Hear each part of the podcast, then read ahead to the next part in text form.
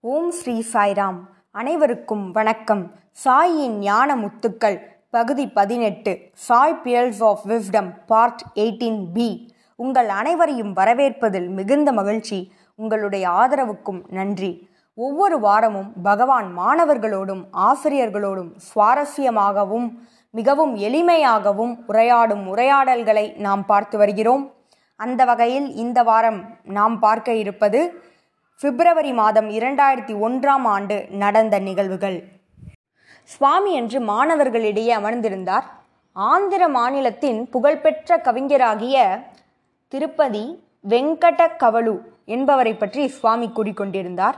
மேலும் பதினைந்து வருடங்களுக்கு முன்பு அவர்கள் சுவாமியை தரிசிக்க வந்ததாக சுவாமி கூறினார். அப்பொழுது ப்ரொஃபஸர் அனில்குமார் அவர்கள் சுவாமியிடம் சுவாமி அவர்கள் உங்களை வந்து தரிசித்த போது அவர்கள் என்ன கூறினார்கள் என்று கேட்டார். அவர்கள் கூறியது என்னவென்றால் வார்த்தைகளை தேர்ந்தெடுத்து நாங்கள் கவிதைகளை இயற்றுகிறோம் சுவாமி.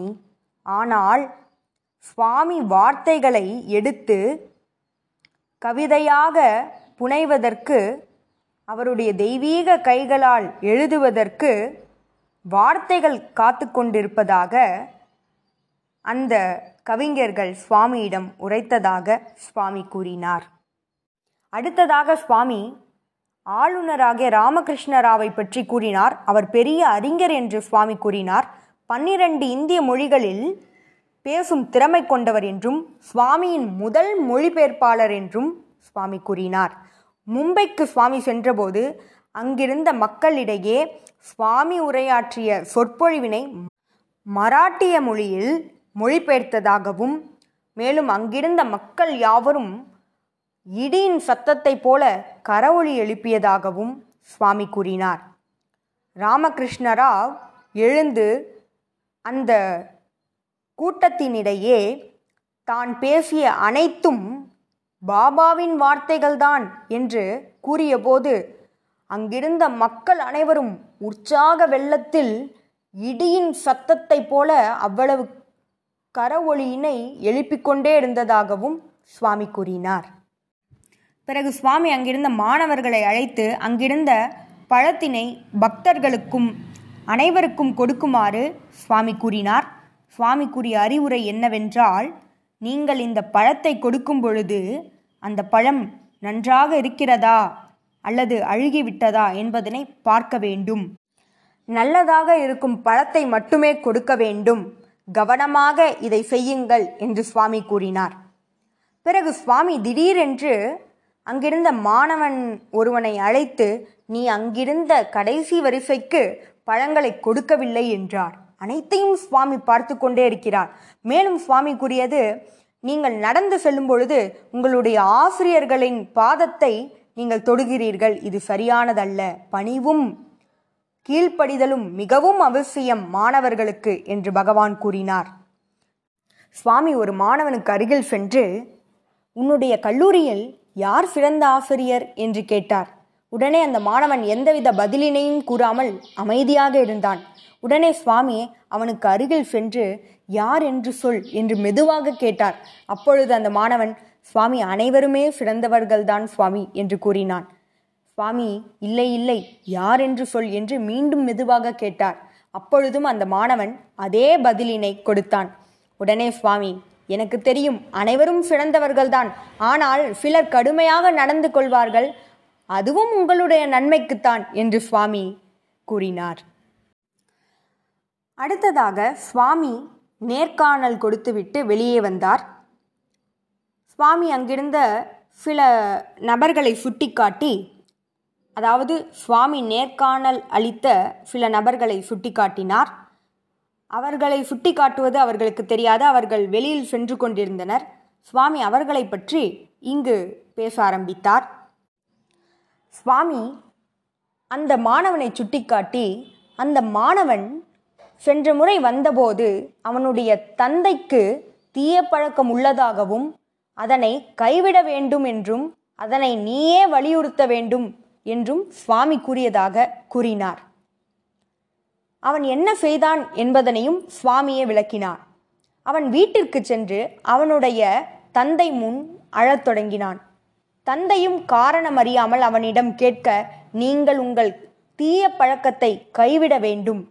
அதனை நீங்கள் கைவிடாத வரைக்கும் நான் உணவு உண்ணப் போவதில்லை என்று அழத் தொடங்கினான். அதனை கண்டு மனமாற்றம் அடைந்து அந்த தந்தையும் தன்னுடைய தீய பழக்கமாகிய புகைப்பிடித்தலை கைவிட்டார். சத்தியமும் செய்தார். இவ்வாறு சுவாமி மாணவர்கள் மூலமாக மனமாற்றத்தை எல்லோரிடமும் கொண்டு வருகிறார். பிறகு சுவாமி இன்னொரு நிகழ்வினையும் கூறினார்.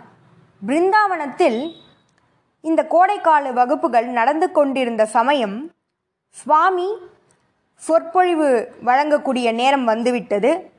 அந்த வழியில் சுவாமி நடந்து கொண்டிருந்த பொழுது ஒரு மாணவனை அழைத்து நிறுத்திக்கொள் இந்த இடத்தில் இதுபோல் செயல்படாதே டோன்ட் டூ தட் என்று பகவான் கூறினார். உடனே அந்த மாணவன் சுவாமி நான் என்ன செய்தேன்? நான் என்ன செய்தேன்? என்று நடித்தான். உடனே சுவாமி தன் கைகளை அசைத்து ஒரு புகைப்படத்தை சிருஷ்டித்தார். அந்த புகைப்படத்தில் அந்த மாணவன் கல்லூரி வளாகத்தின் பின்னே சென்று புகைப்பிடித்தது இருந்தது. அதனை பார்த்ததும் அந்த மாணவனும் மனமாற்றம் அடைந்தான் இவ்வாறு சுவாமி இந்த நிகழ்வினையும் அங்கு நினைவு கூறினார். சுவாமியின் மிகப்பெரிய அதிசயம் அல்லது மிகப்பெரிய அற்புதம் என்னவென்றால் ஒவ்வொருவரிடையேவும் மனமாற்றத்தை கொண்டு வருவதுதான். இதில் எந்தவிதமான மாற்றமும் இல்லை. திடீரென்று சுவாமி ப்ரொஃபசர் அனில்குமார் அவர்களை நோக்கி நீ சரியாக உணவு உண்கிறாயா? என்று கேட்டார். சுவாமி நான் நன்றாக இருக்கிறேன் என்ற பதிலினை அவர் அளித்தார். ஊர்காய் எல்லாம் நன்றாக இருக்கிறதா? நன்றாக உண்கிறாயா? என்று சுவாமி கேட்டார். சுவாமி அனைத்தும் நலமாக இருக்கிறது சுவாமி. அனைத்தையும் நான் தவறாமல் உண்கிறேன் என்றார் ப்ரொஃபசர் அனில்குமார் அவர்கள். சுவாமி என்ன கூறினார் என்றால் Swami biscuits chocolates coffee tea என எதையுமே உண்டதில்லை என்று சுவாமி கூறினார். மேலும் சுவாமி தன்னுடைய பள்ளி பருவத்தில் ராகி உருண்டையினை சுவாமி உணவுக்காக எடுத்துச் செல்வார் என்று கூறினார்.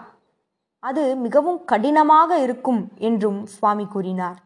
உடனே ப்ரொஃபஸர் அனில்குமார் அவர்கள் சுவாமி அவ்வளவு கடினமாக இருந்தால் எவ்வாறு உண்பது? என்று கேட்டார். அதில் தண்ணீர் தெளித்தால் மிருதுவாக மாறிவிடும் பிறகு உண்ணலாம் என்று சுவாமி கூறினார். மேலும் தான் இருந்த குடும்பமானது வறுமையில் இருந்ததால் அவ்வாறு தான் ராகியை உண்டதாகவும் மற்றவர்கள் அனைவரும் வெவ்வேறு உணவினை எடுத்து வருவார்கள் என்றும் அவர்களுக்கிடையே தான் உண்ண மாட்டேன் தனியாக மறைவாக சுவாமி உண்டதாகவும் கூறினார். எவ்வாறு சுவாமி மிகவும் எளிமையாக தன்னுடைய வாழ்க்கையினை வாழ்ந்து காட்டியிருக்கிறார். அதேபோல் நாமும் எளிமையை மேற்கொள்ள வேண்டும். சுவாமி இதனோடு அன்றைய நாளுடைய உரையாடலை முடிவுக்கு கொண்டு வந்தார். இதுபோல பல உரையாடல்களோடு உங்களை அடுத்த வாரம் சந்திக்கிறேன். ஜெய் சாய்ராம்.